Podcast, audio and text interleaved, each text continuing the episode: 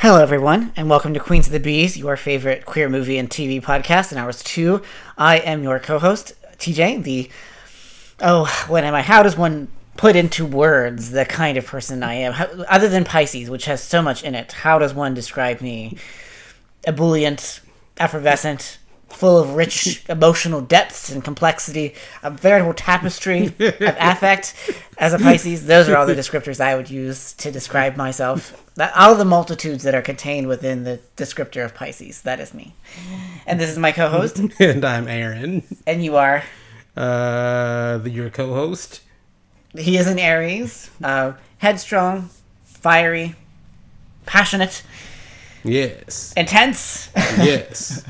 He's giving me very skeptical looks right now. But anyway, we're coming before you on a rather somber day, because as our listeners no doubt know, a few days ago, one of my beloved sort of queer icons in my eyes, the Queen of England, passed away at the age of 96. So we'll have a brief segment later in the show where I talk a little bit about that. But for now, I just wanted to acknowledge my own grief about the passing of the Queen, which is, I promise, genuine and not sarcastic. So I'll get to that later. But for now, we'll talk a little bit about the movie that we're actually here to discuss. And we are going to be talking about I Love You, Philip Morris, this week. Oh, and I love you too. My name's not Philip Morris. Oh, wait. See, this is... Together, almost 6 years, and this guy doesn't even know my name. But anyway, do you want to give us just a brief summary, Aaron, of the show? Or movie? Or shall I do it? Let's see. Jim Carrey and Ewan McGregor get it on. And one of them's a con artist. You know, if we were still doing the 15 words or less, that would actually be right on the nose. And this was without any prompting or preparation. So clearly Aaron is at the top of his game today. I'm very impressed. That is a very apt description. To elaborate just a bit, it does star Jim Carrey as Stephen J. Russell, who is a con man, who goes to prison where he meets Ewan McGregor's Philip Morris, who is a delightfully twinkie character. They fall in love.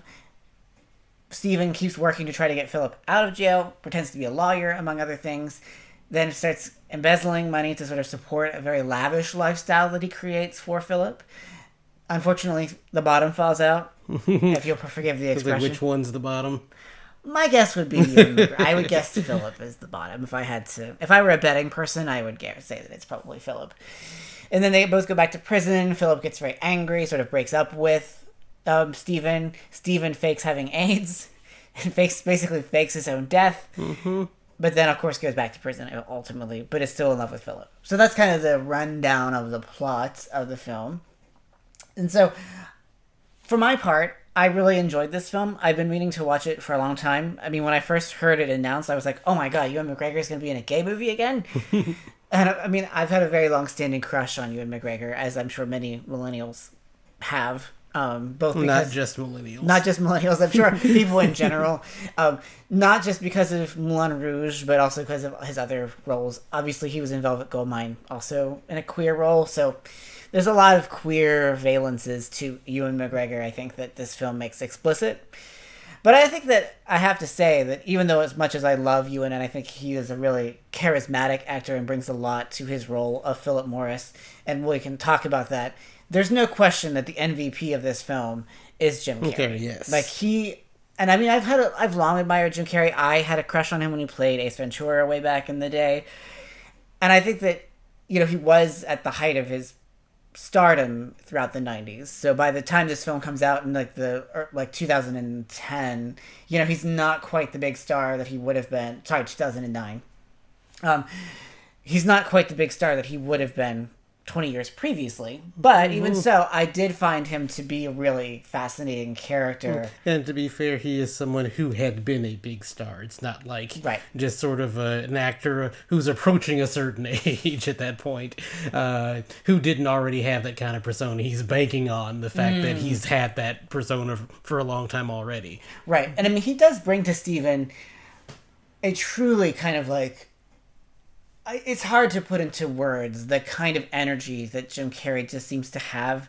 It's an elastic kind of energy. Yes. Like, he's elastic and dynamic in a way that is truly unique. Like, The mobility of his features and his body is almost what you would expect of like a silent film star, mm-hmm. where so much was conveyed through movement instead of sound. But he's also like it's partially his face. He has a very expressive and emotive, mobile face. Like, he can do things with his facial features that are just mm-hmm. remarkable, and he brings that out with Stephen.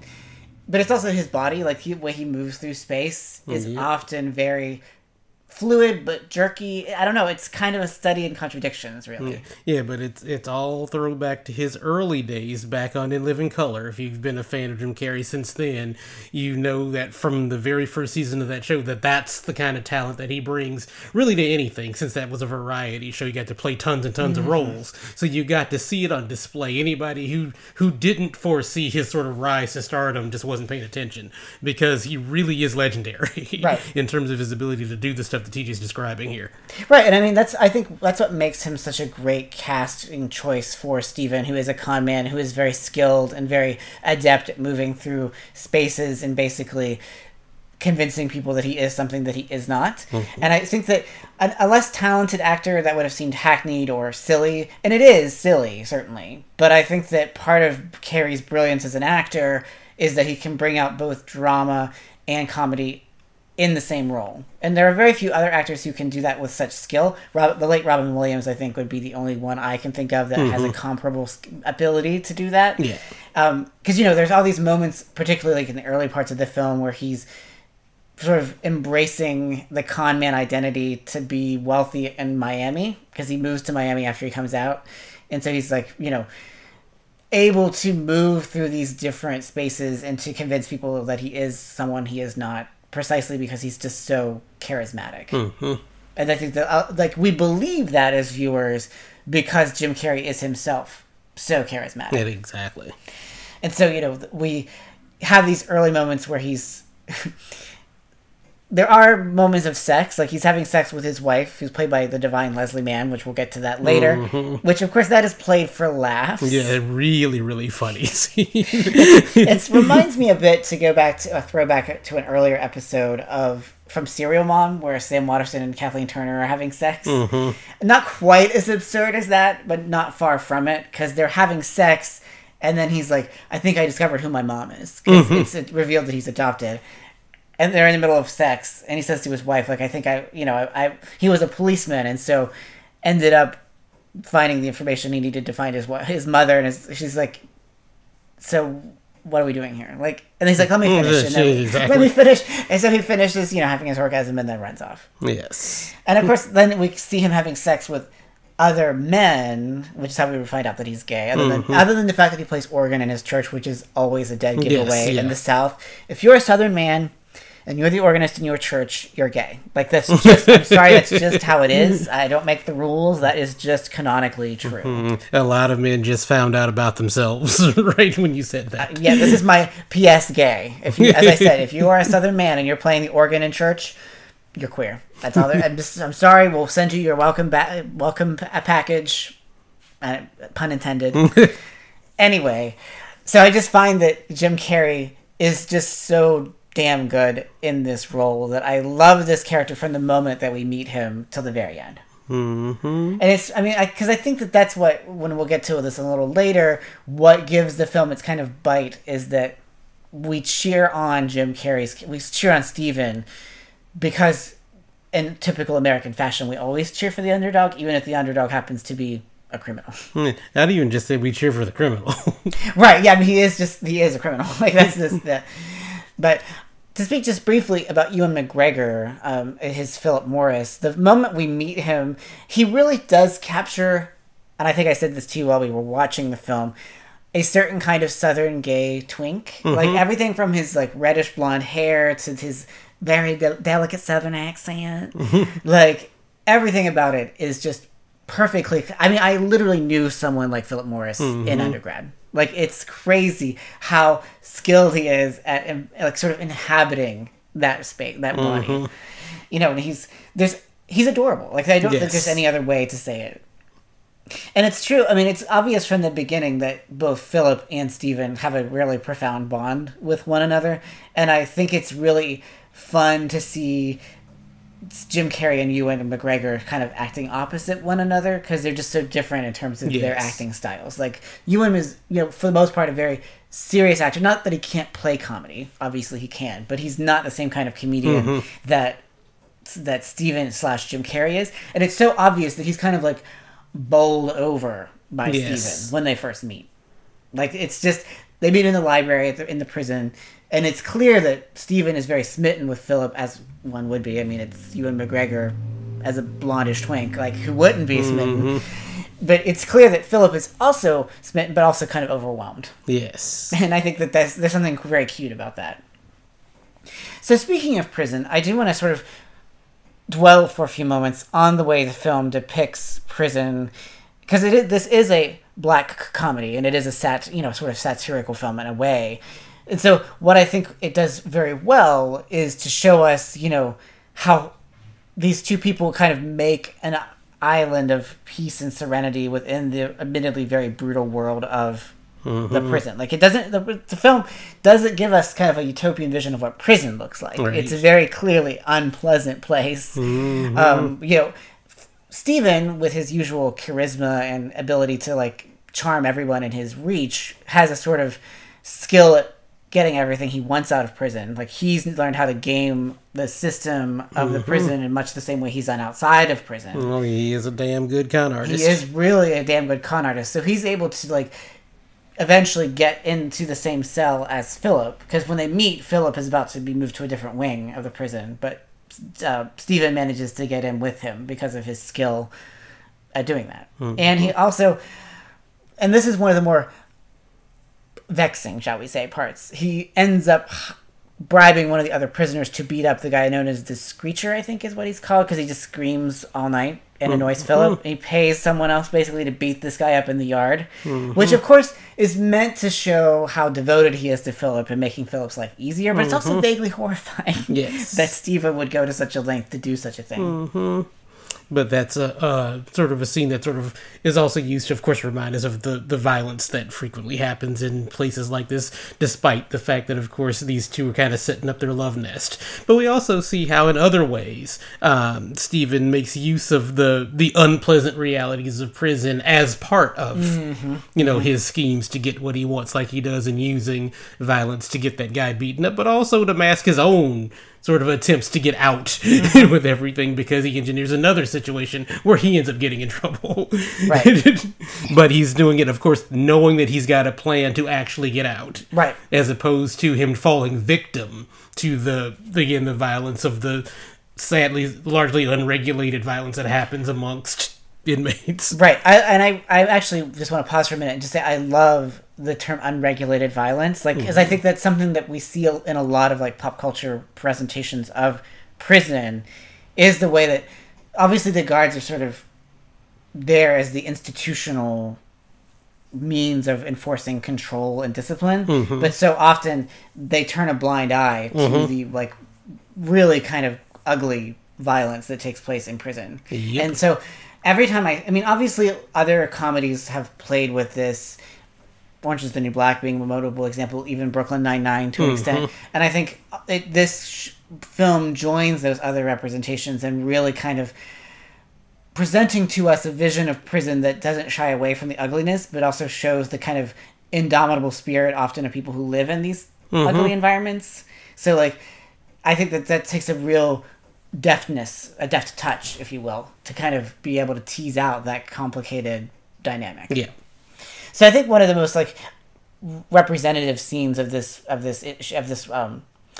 dynamic is where Stephen and Philip, are sort of trying to have a romantic moment in their cell, and they manage to convince the janitor who is has been their go-between to play music for them. And then the guards come by, and all this takes place. The camera stays focused on Philip and Stephen dancing. Yes. But off screen, you can hear the very heavy set inmate getting accosted by the guards who are like, turn the music off. And he's like, my word is my bond. And he's like, screams this repeatedly, even as we hear the brutal violence of, like, the state, which of course is the guards. Aaron's going to harass me. We can hear the carceral violence of the state. Just can't help yourself. I cannot help myself. You can take the boy out of the academy, but you can't take the academy out of the boy. You hear them start beating this prisoner, like, quite brutally. Mm-hmm. Like, we know it's going to be very awful, because, you know, the guards have no incentive to, like, spare the rod. But the prisoner, for his part, is like, I'm not going to go back on my word. So there's a lot that's going on here. Mm-hmm. Because it's obviously very funny. Yes. Like, it's played for laughs. But it's also horrifying because mm-hmm. we're conscious of the violence. But it's also, like, symbolically meaningful because it is this moment where, like, prisoners are fighting back in the only way they can. By sort of, both Philip and Stephen are fighting back because they're establishing their little gay utopia.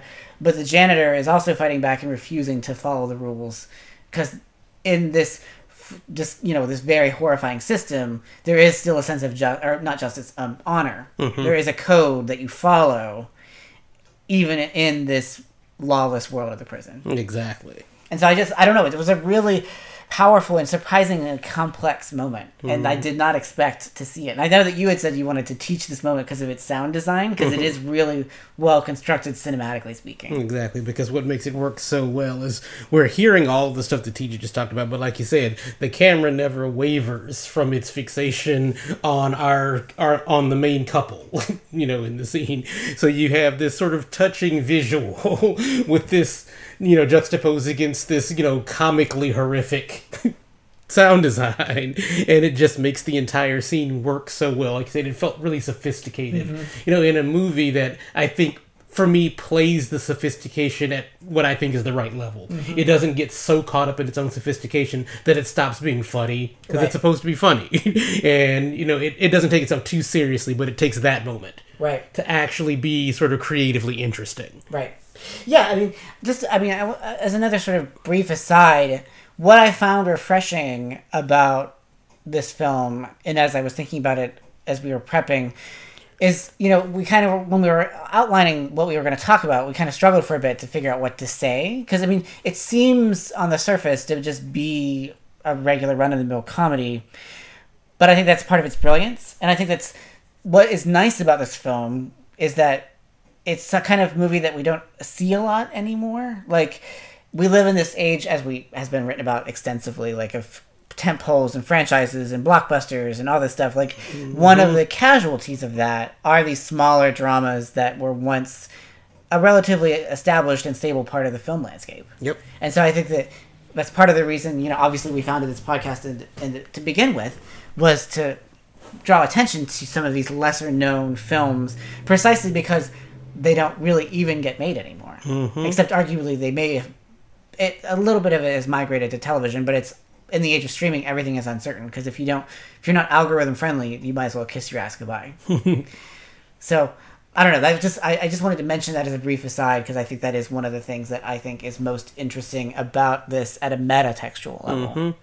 And for me, and folks have heard me say this before, I always just like any opportunity where a gay movie gets to just be a movie. Right. Where, you know, this doesn't have to be some groundbreaking work of cinema. It doesn't have to be important. It can just be a fun little movie. Right, exactly. A fun little prison romantic comedy. Mm-hmm. So, of course, you know, the early part of the film is weighted towards, you know, establishing the relationship between Philip and Stephen, and you know, but at one point Stephen finally gets close to getting out, and then things really start to get even more accelerated because first he manages to basically like game the system so that Philip can get released, and then he sets out and basically gets hired on at this huge firm by bullshitting.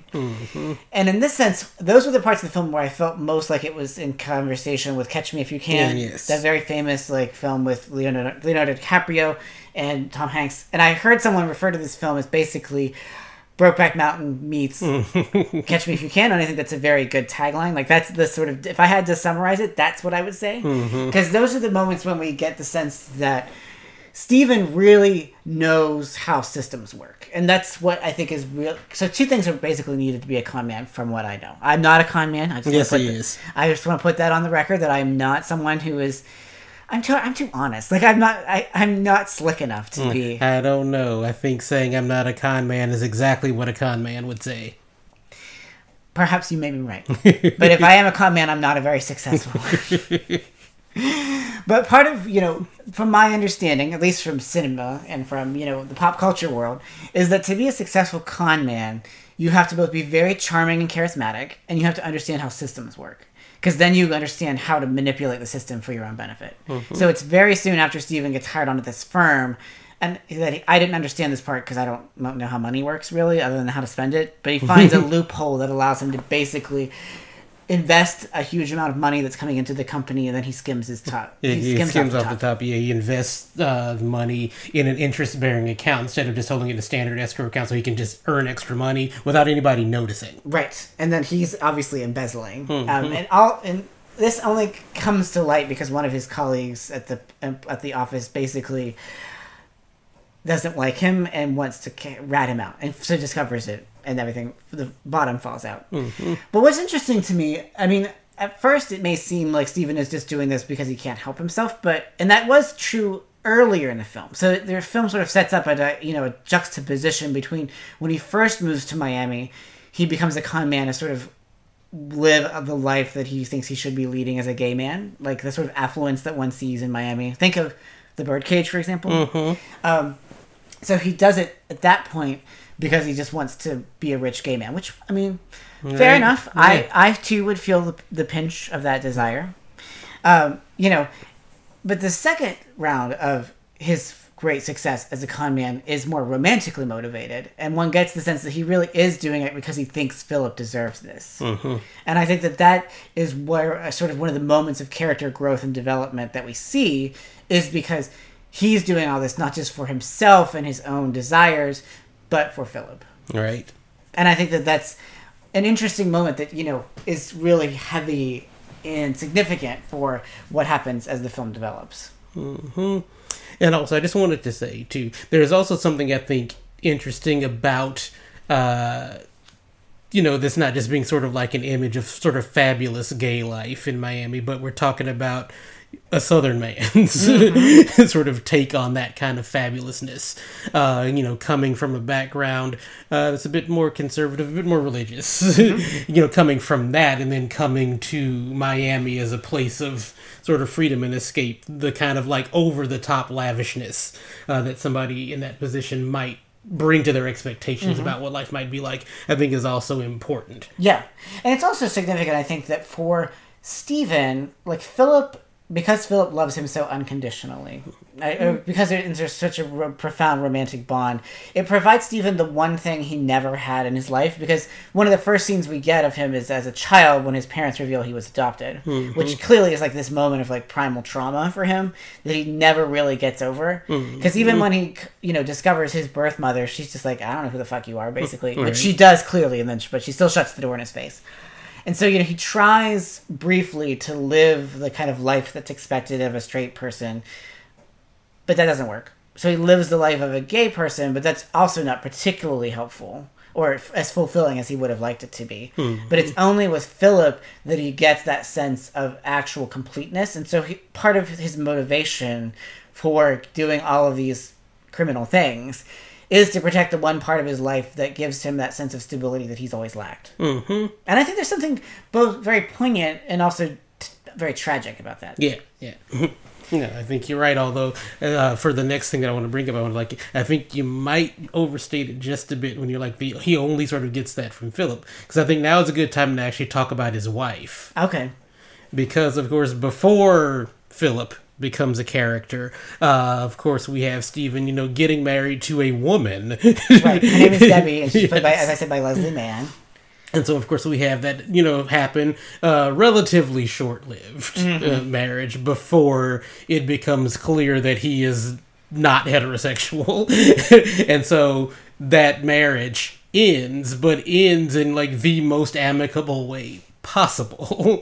And what we see throughout, and what I thought was actually kind of surprising, is that we see throughout the movie mm-hmm. he stays close with Debbie. Right. Yeah, the first person he calls after the huge embezzling scheme goes south as he's driving home in his convertible is Debbie. Mm-hmm. So I think that you're right. And I mean, I love Leslie Mann. I've loved her ever since I saw her in Georgia the Jungle, way back in the day.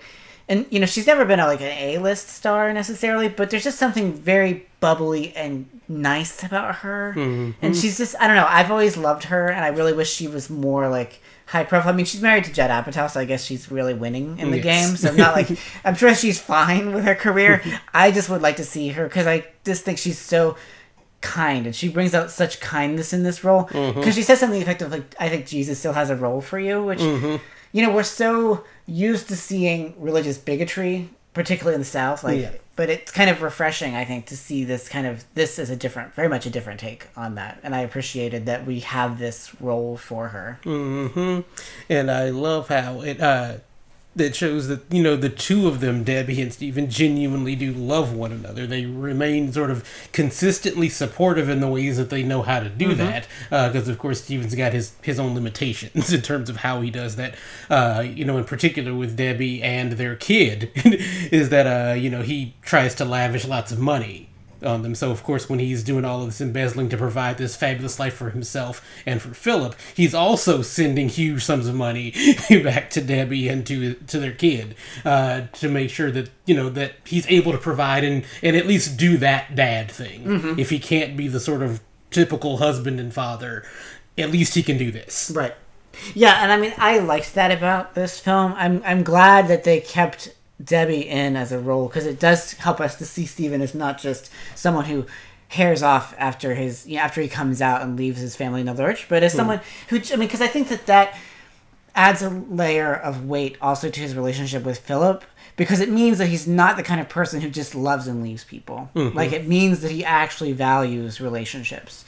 And I think that if that didn't have that, it would make him much less sympathetic as a character. It would make us as the audience not really like him that much. Mm-hmm.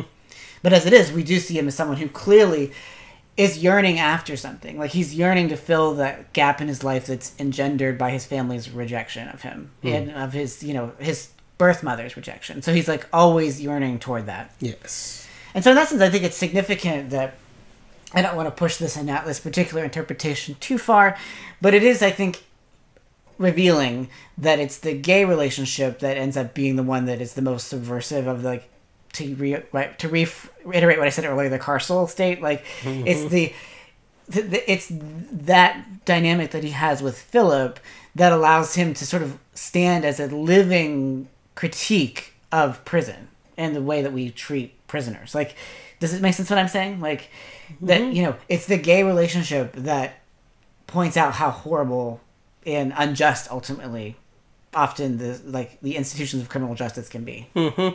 Exactly, because frankly, it's that system that sort of gets in the way of these two really sort of nice characters being able to have just sort of a nice life together. I mean, where do they meet? Of course, in prison. That's going to be a barrier, kind of no matter what. Mm-hmm. Right, and I mean, it starts from the very, like, as I said, the get-go is that, you know, they're going to be separated at first because Philip is being moved, and then when Stephen is leaving prison, like, Philip runs after him and says, "I love you," and then that's whenever we get the title, whenever Stephen shouts back, "I love you, Philip Morris." Mm-hmm. And, you know, his entire motivation thereafter is to get back to Philip and to make sure that Philip is living the life that he feels he deserves. And there's something very sweet about that, because you know, we're given not as much of an understanding of what motivates Philip as a character, just because he's not on screen as much. He's not really the sort of subject, per se. Mm-hmm. But from what we glean, we get the sense that Philip is the kind of... He's, as Sophia says of Rose in The Golden Girls, he's very simple, naive, childlike. Mm-hmm. Like, and as someone who is also simple, naive, and childlike, I think that perhaps that's why I sympathize with Philip, because he has this moment in their cot where he's relating to Stephen, his various boyfriends that he's had, and it's clear that they have exploited his kind of naivete. Mm-hmm. Whereas, and I think that's part of the reason Stephen feels such a strong motivation to take him under his wing, is because for a person like Philip, it is so easy for them to be taken advantage of. And especially among certain kinds of men, very easily have no compunction about doing that. Mm-hmm. And so I think that's, again, it adds a level of weightiness to the romance that wouldn't have been otherwise, mm-hmm. I think. And I love how it also then sets up sort of its own undoing a bit there, where despite Stephen's, I think, sincere desire to kind of look after Philip, to protect him, of course, because Stephen's a con artist, it's going to end up implicating Philip no matter what, because of the only way that Stephen knows how to be in the world means that it's going to end up hurting the person that he's actually trying to protect. Exactly. Right, and that is, as you say, that is the one thing that almost sunders their relationship, is whenever, you know, Stephen had opened up accounts in Philip's name, implicating him and making it seem as if he was a part of this. Now, to be fair, I do think that Philip's cries of innocence are a bit forced. Like, I think that part of him had to recognize that, you know, the lavishness of their lifestyle was so hyperbolic, it had to be questionable. Like, there are moments when you sense that, when he's like, wow, they gave you a Christmas bonus in June. And again, but again, as a Pisces who is willing to live in a universe of my own making rather than the one that is actually in the world, I think that I sympathize with Philip, and I think that, but at the same time, like, Philip, you had to know something was amiss. Yeah. Like, you can't completely claim absolute innocence here. Mm-hmm. But as it turns out, you can't keep them apart. Like, there's the bond between them is too strong.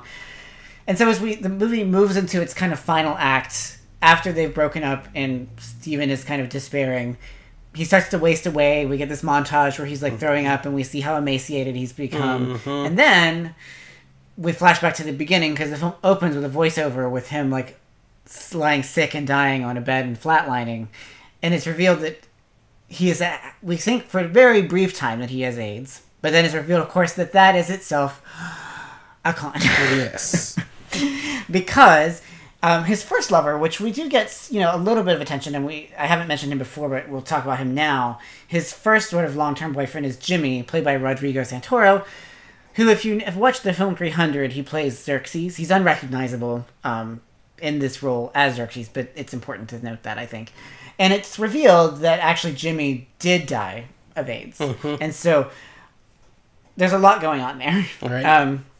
There's a lot going on, and I think that of all the things that Stephen does, that's the one that reads to me as the most, like, morally questionable. Yeah. As a gay man, and as you said earlier, that the only way Stephen knows of living in the world is to be a con man. Mm-hmm. And I think this is the moment when we see how it's not just humorous, it's deeply pathological. Mm-hmm. And obviously I use that term very deliberately, because he's literally faking the illness that, A, took his former lover... Mm-hmm.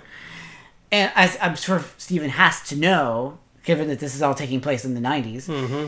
took the lives of millions of gay men. Like, it's just like, it's like, okay, Stephen, I was with you up until this point. And I'm just like, this is very cringy, even amongst all the other stuff. Like, I'm willing to see you take down, like, prison and, you know, this obviously probably corrupt businessman. Like, that stuff I can get on board with, but faking AIDS to get out of prison... It makes me a little queasy. Yeah, I mean, because it's a tough one to deal with, but it's like there's so much to unpack there. It's like, because on one hand, I'm with you. Mm-hmm. But on the other hand, I'm just kind of like, why not let this gay man take advantage of this sort of gay tragedy narrative right. to get what he wants? So, like, why not do that? And then even beyond that, like you said, it's also the disease that did take the life of his lover. Maybe that's his way of working with the pain of doing this. He's kind of taking ownership of this thing that not only just sort of theoretically as a gay man affected him, but very directly as someone who lost a lover. It's like, if that's his way of claiming ownership of that narrative, okay. Yeah, I actually like that. And so I think there's a couple other things worth noting. One, the reason we have this flashback that occurs, because we don't know what happens to Jimmy up till this point. Like, we've got him in the early part of the film, then he kind of disappears after Stephen goes to jail. Mm-hmm. We assume because Jimmy's like, I don't want to be with you anymore because you're a criminal. Mm-hmm. But in reality, it's because he died of AIDS. Yeah. And there's a really poignant scene where he's basically like gives his blessing to Stephen to like pursue love afterward, because he's like, I wasn't the one who was your one, but you'll find it, and I think I want that for you, which is obviously a very benevolent thing to say. But you know, I liked that, and there's a lot of pathos in that scene. It's also very interesting that the reason Stephen gets away with this, as he points out, is because they don't ever actually test him for AIDS. Yep. Because there is still a great deal of, at least in the time this film was set, like in the 90s, like there's still so much stigma around gay people that he gets away. Like that's part of the reason he gets away with it is because it doesn't even occur to anyone to test him because he's able to feign the symptoms and to like trigger the other, you know, to trigger other bodily responses and to fudge the paperwork so that it looks like his T cell count is off. All of that stuff can happen because when it comes right down to it, he's doubly abject, both as a gay man supposedly suffering from AIDS and as a prisoner. Yeah, and I was going to say it's not even just doubly abject. It's like that the two actually kind of have to build on each other. Right. Because it really only makes sense in a place like a prison for that to happen. Like, I don't see this scam working anywhere else because if he says he's got AIDS and he's showing symptoms, and of course, as an inmate, the prison has to provide care for him and all this kind of stuff, why waste the resources on a test? Right, exactly. And there's also that, you know, there's the special care that they're giving is like part of a special program, and then so there is a, it's subtle, but I still think it's there. There is this indictment of the way that both health systems but also the prison system basically treats its inmates or patients as nothing more than just bodies to be moved around. Like it strips them of their humanity. So in that sense, I think I agree with your analysis ultimately then that we cheer for Philip because we're being encouraged to cheer for Philip because he's calling that system to account or exploiting it because why not? Like it's exploiting him, so why shouldn't he do the same? Exactly. And so I think that is what makes this film gives it such a brilliant satirical bite that is so subtle that if you were just watching it as a, I don't want to sound dismissive, but as a layperson, like someone who's not one of us, like not an academic trained in criticism, might not necessarily see the bite, but would laugh along with it. But I think when you really dig down, you can see the way in which the film is very clearly roasting alive. And I think that's why we cheer for Philip in the same way that we cheer for many criminals. Like American culture, generally speaking, tends to love criminals. I mean, despite the fact that we're a deeply like carceral obsessed culture, we also tend to love our criminals, especially certain kinds of them. It helps that Philip is white collar, like, and that he's white, and he's a big, very important thing to note. So, as a white collar, white criminal, we can cheer him on in a way that we would not necessarily if it was a different kind of like violent crime or if it was, you know, he was a person of color, for example. So I think that also, you know, allows us to, or that's what enables it to partake in that particular kind of discourse. And so, of course, all of this brings us ultimately to the epilogue where, you know, Philip, after having faked his death and returned Stephen has faked his death and has returned as Philip's lawyer. So at this point, Philip thinks that Stephen is dead because he has no way of knowing. So, you know, there's a couple of poignant scenes where he realizes and then he wants to go visit Stephen, but he's denied the opportunity to do so, which, you know, is symptomatic of what we've talked about. This dynamic throughout the film is that the prison is the thing holding them apart. Like, it's the institutions and the people built into those institutions that keep this gay couple separated. And then Philip is called in to meet his lawyer, who, as it turns out, is Stephen. And I mean, Philip is understandably irate, as I probably would be too, if the person that I loved, you know, more than life itself, it had pretended to be dead the whole time, but really wasn't. So, word to Aaron: if you ever pretend that you're dead and you're not really, I will be very angry with you. But even then, it's clear that Philip just loves Stephen so much, and Stephen obviously loves Philip so much that nothing will keep them apart. Although it turns out that's not exactly true, because in the epilogue, it's revealed that because Stephen managed to make a huge fool of the state of Texas, which was under the governorship of George W. Bush at the time, that it came down with the iron fist of justice, essentially. And so Philip, who, I want to reiterate, has not really done any bodily harm to anyone, has not committed a violent crime at any point, is now sentenced to like several life sentences. Stephen is sentenced to several life sentences and restricted to basically like 23-hour-a-day solitary confinement, mm-hmm. and is only allowed like an hour a day. Yeah.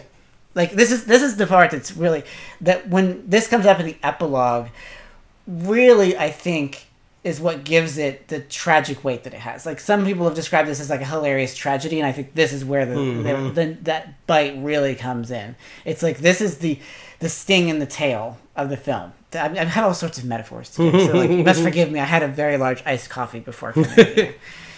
And so, you know, the epilogue reveals that, and as the tradition is with real life, like these kinds of stories, they always have to give the little snippets at the end to tell you what happens to the characters, and then we learn that Philip has been, you know, basically imprisoned, I think, a little extremely, and it's suggested, and I think there's probably a lot of truth to this, that in a state like Texas does not like to be made fools of, mm-hmm. and like someone has to pay, mm-hmm. and of course it's going to be Stephen. Mm-hmm.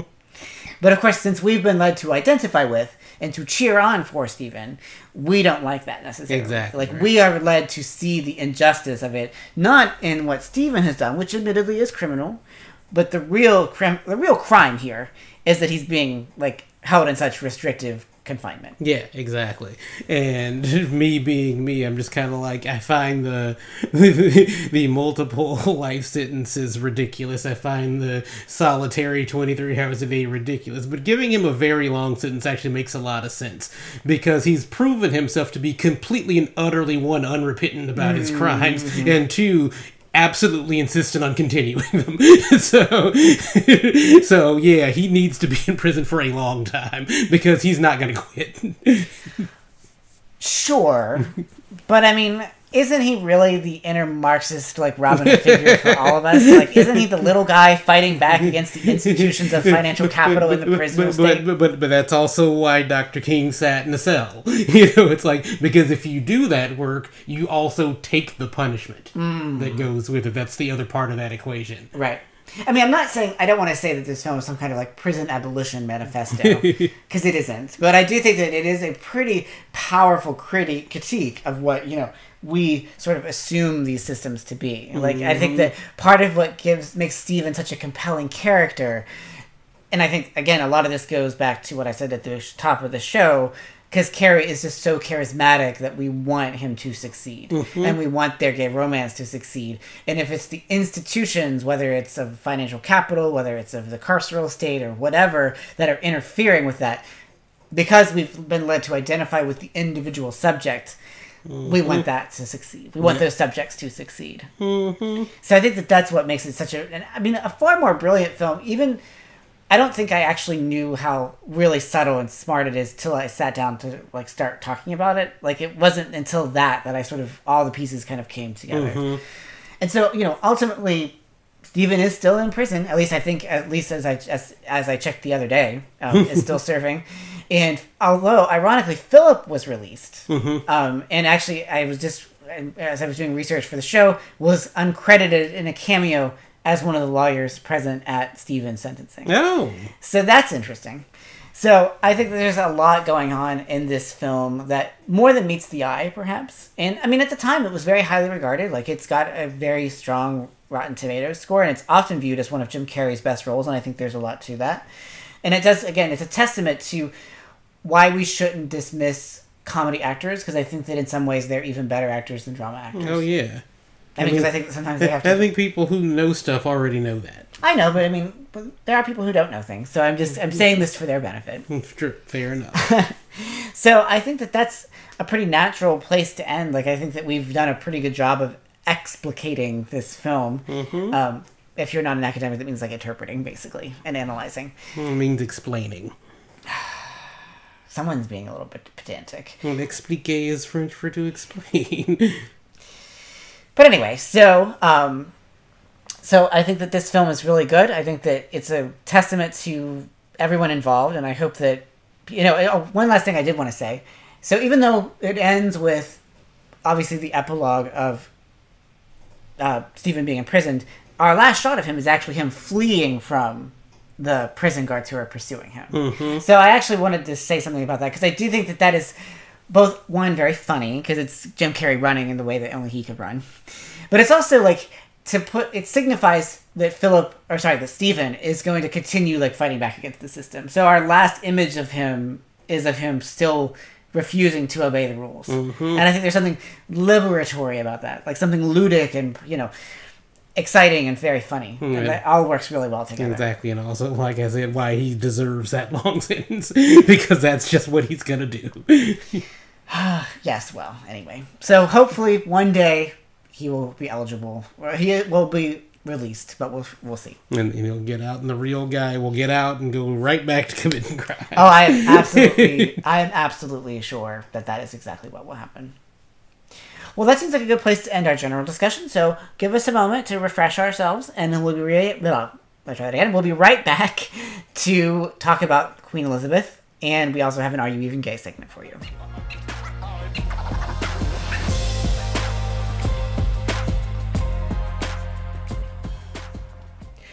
All right, well, as I alluded to at the top of the show, the other day I woke up to the news that Queen Elizabeth was ailing, and I knew that the end was nigh. Like, there's a way that you can read the tea leaves. It's not very subtle, despite the closed-mouthedness of the crown, generally speaking. And I mean, I know that this may not be a popular attitude amongst some of our listeners, but I genuinely grieved for Elizabeth, both as a figure for whom I've had a lot of admiration for her longevity, the fact that she is a symbol of continuity and stability. I think there's a lot to say about that, especially in our unsettled age that we live in. And so I've always admired the Queen, because for whatever you may say about her, I think that she did devote a lot of her life to the institution of the crown, and she took her duties seriously. Like, I think that there's a lot to be said about that you see yourself as someone who is a person for your people to look up to. Mm-hmm. And I know that for many millennials like me, like, it's almost impossible to imagine a world without the Queen, just because she's literally been the Queen since our parents were young and or our grandparents were young. Like, because she was roughly the same age as my grandmother, so a little bit, like, younger.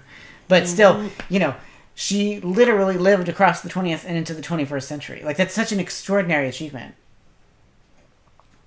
So anyway, and also, I mean, I will say that on a deeply personal level, it's also just that the Queen looked like my grandmother, so there's a whole bunch of emotions mixed up in this whole dynamic. But I'm still trying to figure this out, because I'm like, you know, for our podcast and everything, you realize she was not a queen. She was the Queen, right? You realize that. I do realize that. Okay. We are but lesser lights to the sun that was Queen Elizabeth. Like, we queens here at Queens of the Bees are but lesser lights compared to her. Yes. we are little pinpricks in the great galaxy. And there was a sketch from the comedy show The Kids in the Hall way back in the day when what's his name was playing Queen Elizabeth, or he was playing a drag queen pretending to be Queen Elizabeth, and he said something to the effect of, like, from one queen to another, and he was addressing Queen Elizabeth.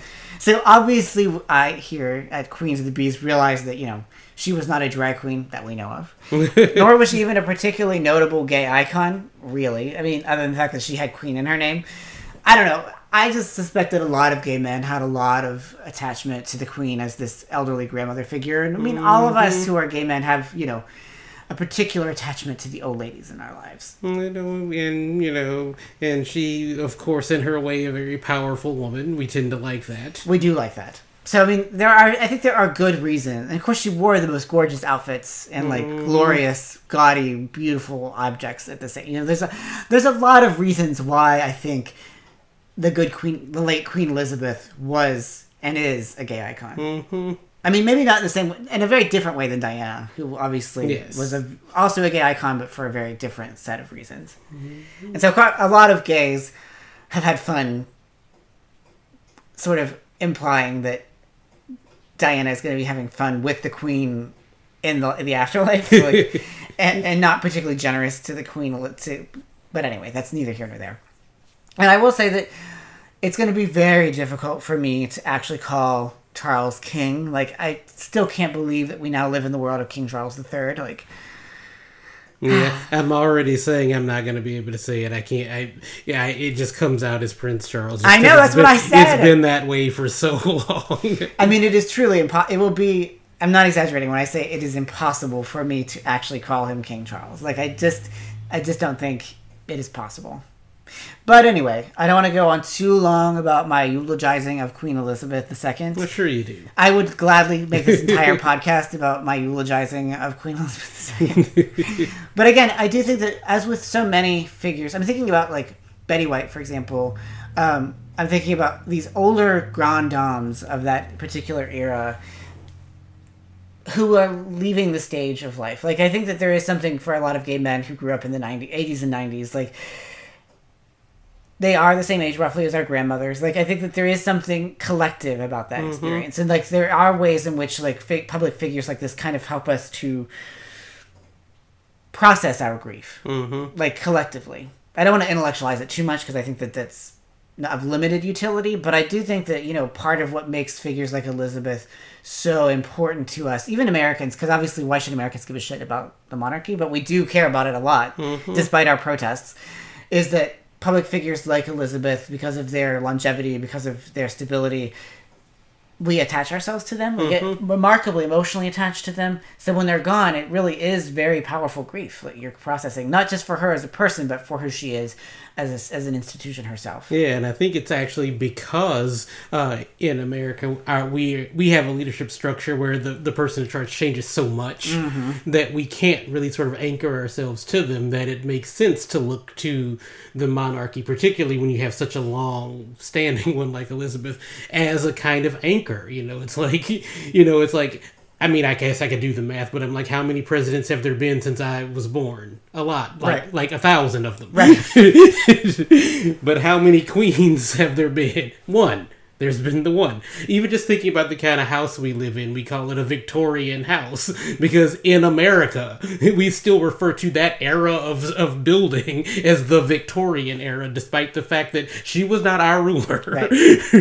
But yeah, I think there's just something about that that feels just more enduring and therefore more stable and something you can kind of latch on to. Yep. You know, compared to the system that we actually have here. Right. And like I said, I mean, just to close out, I do think that there is...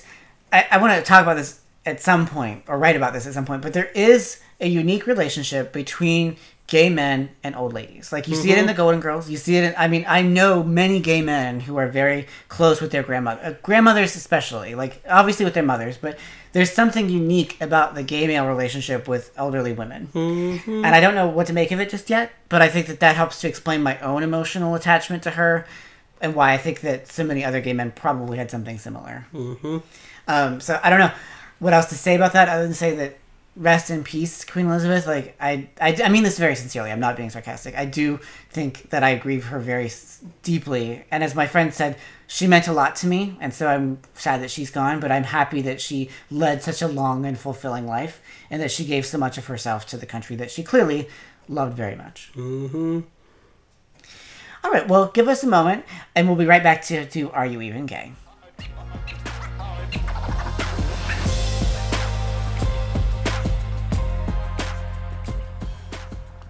All right, so on a lighter note, we're going to return to form, because last week Aaron gave me hell for not having seen Wicked on stage before. The ignominy of that I will never be able to live down. But this week, speaking of the theater, I also have something new for Aaron to ask him about. Have you heard of the new drama engulfing Funny Girl? No. Okay, well, first of all, shame on you for not being abreast of all this. But I, who spend far too much time on gay Twitter, have paid attention to a number of things. So since we last addressed this issue several weeks ago, where Aaron once again was not paying attention to the Lea Michele, Fanny Bryce / Beanie Feldstein drama, now we have two separate dramas that have unfolded since then. One, Lea Michele made her widely anticipated appearance in the role that she was clearly born to play. And got, like, 6 standing ovations or some shit. Like, Ryan Murphy was there. Oh, wow. Like, there was a whole big thing. So that was first of all. But then, as we were preparing to go on the show today, she apparently was not feeling well and may have COVID, so can't perform.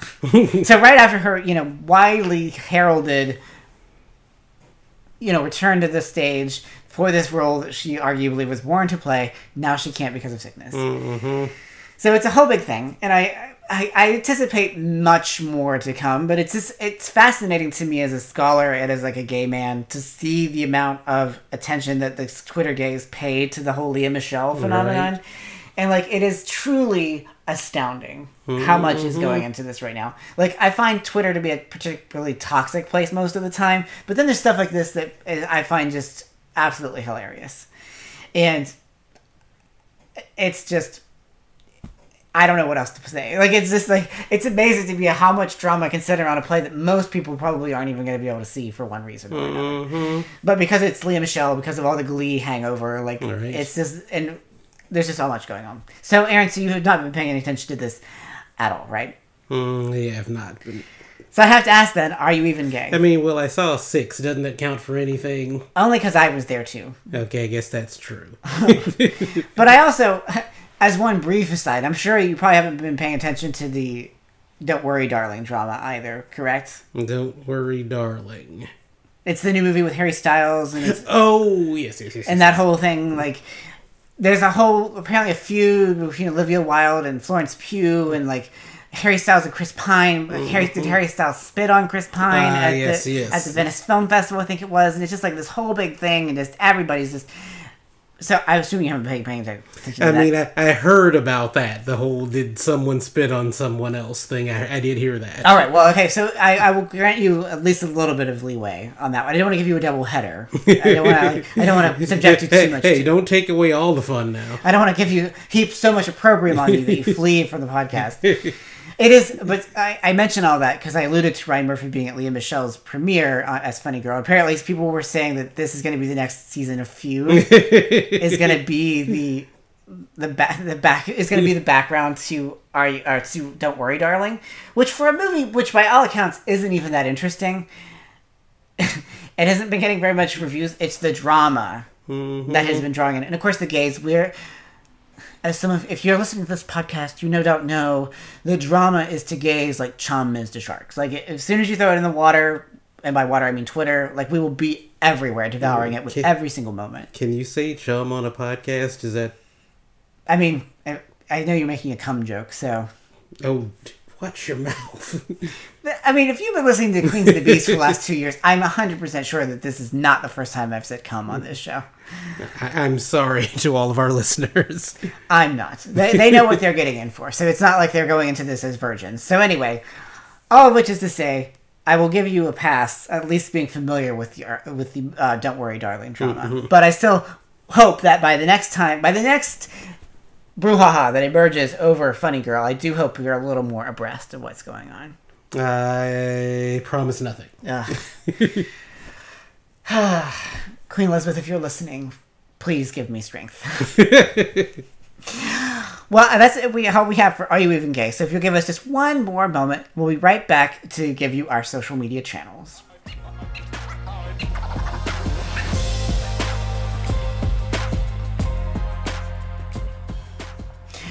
All right. Well, thank you, everyone, for tuning in for yet another fabulous episode of Queens of the Bees. I do think that it's... I always say I love what we do here. I think we hit it out of the park this time, to allude back to the two episodes we've done about the baseball.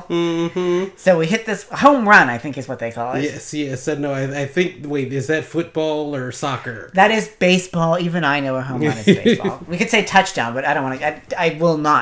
I will not talk about football. Well, was that about a tight end? If there's ever a gay football movie, we'll have to cover it here, but I really hope that doesn't happen. Remember the Titans? Or was that just in my imagination? That was probably just in your imagination. But anyway, I think we hit a home run on this one. So thank you again always for listening to us. So if you would like to follow me on social media, you can follow me on Twitter at TJ West and the number 3. You can also follow me on the Instagram at Thomas West and the number 3. And we'll be launching our very own Instagram account for this podcast in the next 2 weeks. I promise you that. Where we'll be sharing not just our little snippet-sized reviews of the films we're reviewing, but I also will be doing daily or quasi-daily updates of things that happened in queer screen history. So that's something to look forward to. I hope you'll follow us there if you haven't already.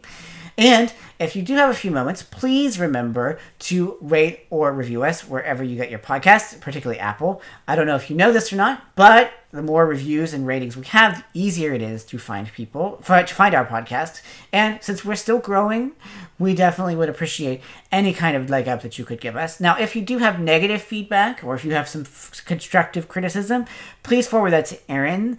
I don't really deal with that department. I deal with the compliments department. But we will take those seriously, perhaps, after we cry into our tea. And I have to ask, Aaron, do you have any social media channels that you would like people to follow? You can reach me at TJ Social Media. That, I knew the answer to that, but I feel like it's incumbent upon me to ask anyway, just in case you're leading a secret double life. If you have a secret OnlyFans you haven't told me about or something. No, that's no secret. Well, in that case. But anyway, we do appreciate everyone who takes the time to rate or review us. As I've said many times before, for a little podcast like ours that has yet to sort of attain the great fame that we so desperately crave and desire and deserve, that sort of thing helps us. So please, if you have an extra moment, just take a little second to give that little extra click in the iTunes store. So I think that's all we have for this week. I think we've taxed our audience's patience enough. So for Queens of the Bees, I'm your co-host, TJ. And I'm Aaron. And thank you, as always, so much for joining us. And we'll be right back with you next week.